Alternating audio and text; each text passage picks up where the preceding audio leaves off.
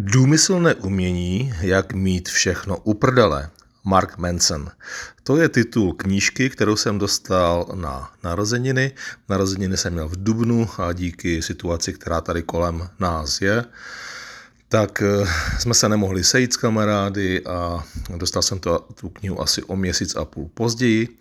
A já bych vám rád eh, přečetl eh, pár odstavců z druhé kapitoly, protože eh, tím vám jakoby představím krátkou část z knihy, kdy i při té krátké části jsou to vlastně jenom jedna, dvě stránky, jedna stránka, dvě stránky, eh, pochopíte, jak skvělé může být čtení a jak na dvou stránkách jedné knihy Uh, jsou tak úžasné informace, které uh, jenom přečtením těch dvou stránek vám mohou úplně změnit, pomoci změnit myšlení, nebo najít tu správnou cestu, nebo nevím, jak to říct. Jo?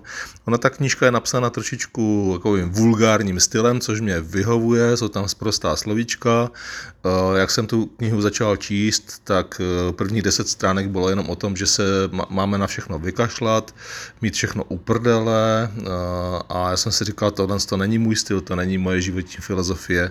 Uh, nevím, měl jsem v plánu si tu knihu koupit už dávno a říkal jsem si, uh, měla dobré recenze, že to bude dobrá investice a jakmile jsem přečetl těch prvních deset stránek, tak jsem si říkal, ježiš, tak to je hloupost. Jenomže právě v té chvíli, kdy jsem si tohle řekl, tak autor uh, trošičku jakoby přehodil výhybku a zmínil se o tom, ale pozor, mít všechno u prdele neznamená být lhostejný a neznamená, neznamená být ignorant. A teď vám vysvětlím v této knize, co tím myslím a, a jaký je rozdíl mezi tím mít věci u prdele a umět si vybrat, věnovat čas těm věcem, které mají nějaký smysl. A v tom je obrovský rozdíl. A a šup. A v té chvíli mě ta kniha zaujala, v té chvíli jsem si řekl, OK, těch deset stránek začalo výborně, ale trošičku to šlo jiným směrem a najednou úžasné. Jo? A vy, co si třeba uděláte teďka čas, eh, jedete autem, tak si to můžete poslechnout, protože to bude mít zhruba nějakých 10 minut a, a nebo třeba vaříte, je to audio, že jo, tak si to poslechněte a uvidíte, uvidíte, jaký smysl může mít e, čtení knih, protože si myslím, že jestli vám dvě stránky něco řeknou, tak co vám potom může říct celá kniha? Co vám, jak vám to může pomoct v životě? Pomoc je špatné, špatné slovo, pomoci pořád někdo hovoří, ale jakoby uh, chápat ty věci všechny kolem nás, co se dějí a uh, mít prostě um, jakoby lepší pohled, přehled o tom životě, nadhled uh, nad, nad všemi věcmi. Tak, pojďme na to. Kapitola druhá. Štěstí je problém. Před zhruba dvěma a půl tisíci lety v Himalajích na místě dnešního Nepálu žil v obrovském paláci král, kterému se měl narodit syn. Král měl pro svého syna v hlavě velký nápad. Udělá mu život naprosto perfektním. Dítě v životě nezažije moment utrpení. Jakákoliv potřeba, jakákoliv touha mu bude za každé situace tisíckrát splněna. Král nechal zbudovat kolem svého paláce vysoké hradby, které měly prince chránit před vnějším světem. Rozmazloval dítě jídlem a dárky, obklopoval ho sloužícími, kteří mu měli plnit veškerá přání. Přesně jak plánoval, z dítěte se stal ignorant se všemi druhy lidské krutosti. Celé princové dětství bylo přesně takové. Přes veškerý luxus a hojnost se z prince stal jakýsi druh naštvaného mladého muže. Brzy se mu zdál každý moment jeho života naprosto prázdný a bezcenný. Cokoliv mu otec dopřál, nikdy se to princi nezdálo být dost, nikdy to pro něj nic neznamenalo. Takže se jedné noci princ vykradl z paláce, aby viděl, co se děje za jeho zdmi. Jeden ze sluhů ho provezl skrze místní vesnici a co princ viděl, ho naprosto zděsilo. Poprvé v životě viděl lidské utrpení. viděl nemocné lidi, staré, lidi bezdomova, další v bolestech a také umírající. Prince se vrátil do paláce v jistém druhu existenční krize.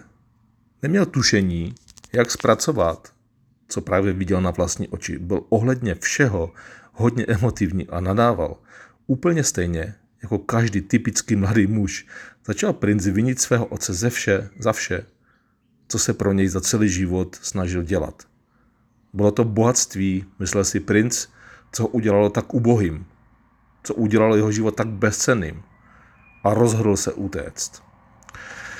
Sám princ byl jako svůj otec víc, než si sám uvědomoval. Také měl v hlavě velké plány a nápady. Nejenže chtěl utéct pryč z paláce, chtěl se také vzdát svého původu, rodiny a všeho majetku, chtěl začít žít na ulici v prachu a špíně jako zvíře, hladovět, mučit se a trápit při žebrání jídla od cizích po zbytek života. Další noci se princ opět vykradl z paláce, tentokrát již bez plánu na návrat. Léta žil jako vyvrhel a psanec, zapomenutý, psí lejno, na úplném spodku společenského žebříčku. Přesně, jak plánoval. Trpěl opravdu velkolepým způsobem. Trpěl nemocemi, hladem, bolestmi, samotou a úpadkem. Setkal se tváří v tvář se smrtí. Často měl jen jeden ořech k jídlu denně. Tak to šlo pár let.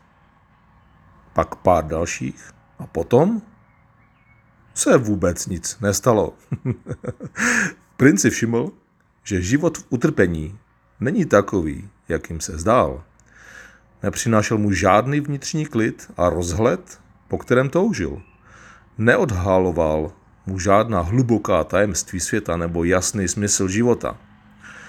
Ve skutečnosti princ přišel na to, co většina z nás vždy tak nějak věděla, že utrpení nestojí za nic a není ani zbytečně smysluplné. Nezbyt, ani nezbytně smysluplné, pardon. Stejně jako pro bohaté není v utrpení žádná hodnota, pokud je bezdůvodné. Princ si velice rychle uvědomil, co, že jeho velký plán je, stejně jako ten otcův, a že jeho plán je vlastně kurva špatný nápad a měl by místo toho zkusit něco jiného. Jak praví legenda, zmatený princ seděl pod stromem 49 dní.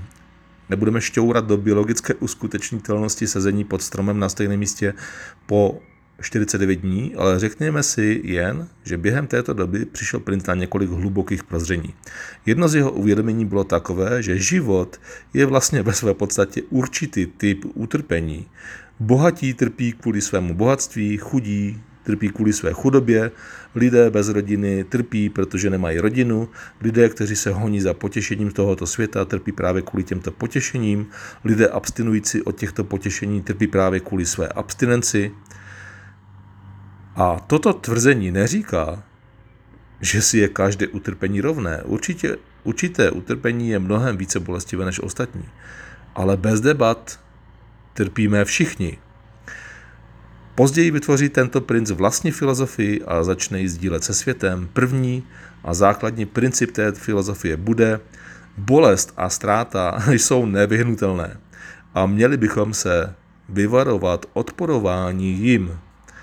Princ bude později znán jako Buddha a pokud jste o něm dosud neslyšeli, byl to celkem důležitý týpek. tak, to je vše, nebudu pokračovat, to není příliš dlouhé, ale tento odstavec krásně ukazuje na to, co my mezi sebou eh, často řešíme. Eh, ten bohatý, eh, ten bohatý, já bych nechtěl být tak bohatý, protože nemá rodinu, nebo hádají se, mají všechno, děti jsou rozmazlené, a naopak eh, chudí jsou strašně eh, obětaví a mají srdíčko a chtějí pomáhat, ale zase se trápí, protože nemají nic. Tady ty hloupé, opravdu hloupé uh, pohledy na život a na lidi máme skoro všichni a tady krásně v těchto, jenom těch pár větách, v, těch, v těch dvou stránkách je vysvětleno, že tomu tak není že ve své podstatě eh, všichni se nějak trápíme, všichni máme nějaký negativní přístup k věcem. A zde jde jenom o to, jak se k tomu postavíme. Co si vybereme v životě, že je pro nás důležité a co si vybereme, že budeme mít uprdele.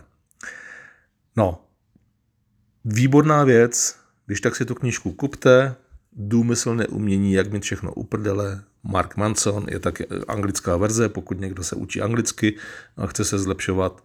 A uh, pokud vás třeba mm, tento způsob informací baví, tak mi klidně napište, můžu udělat sem tam nějaké takové audio znova. Mějte se fajn, Jerry, přeji vám krásné sváteční.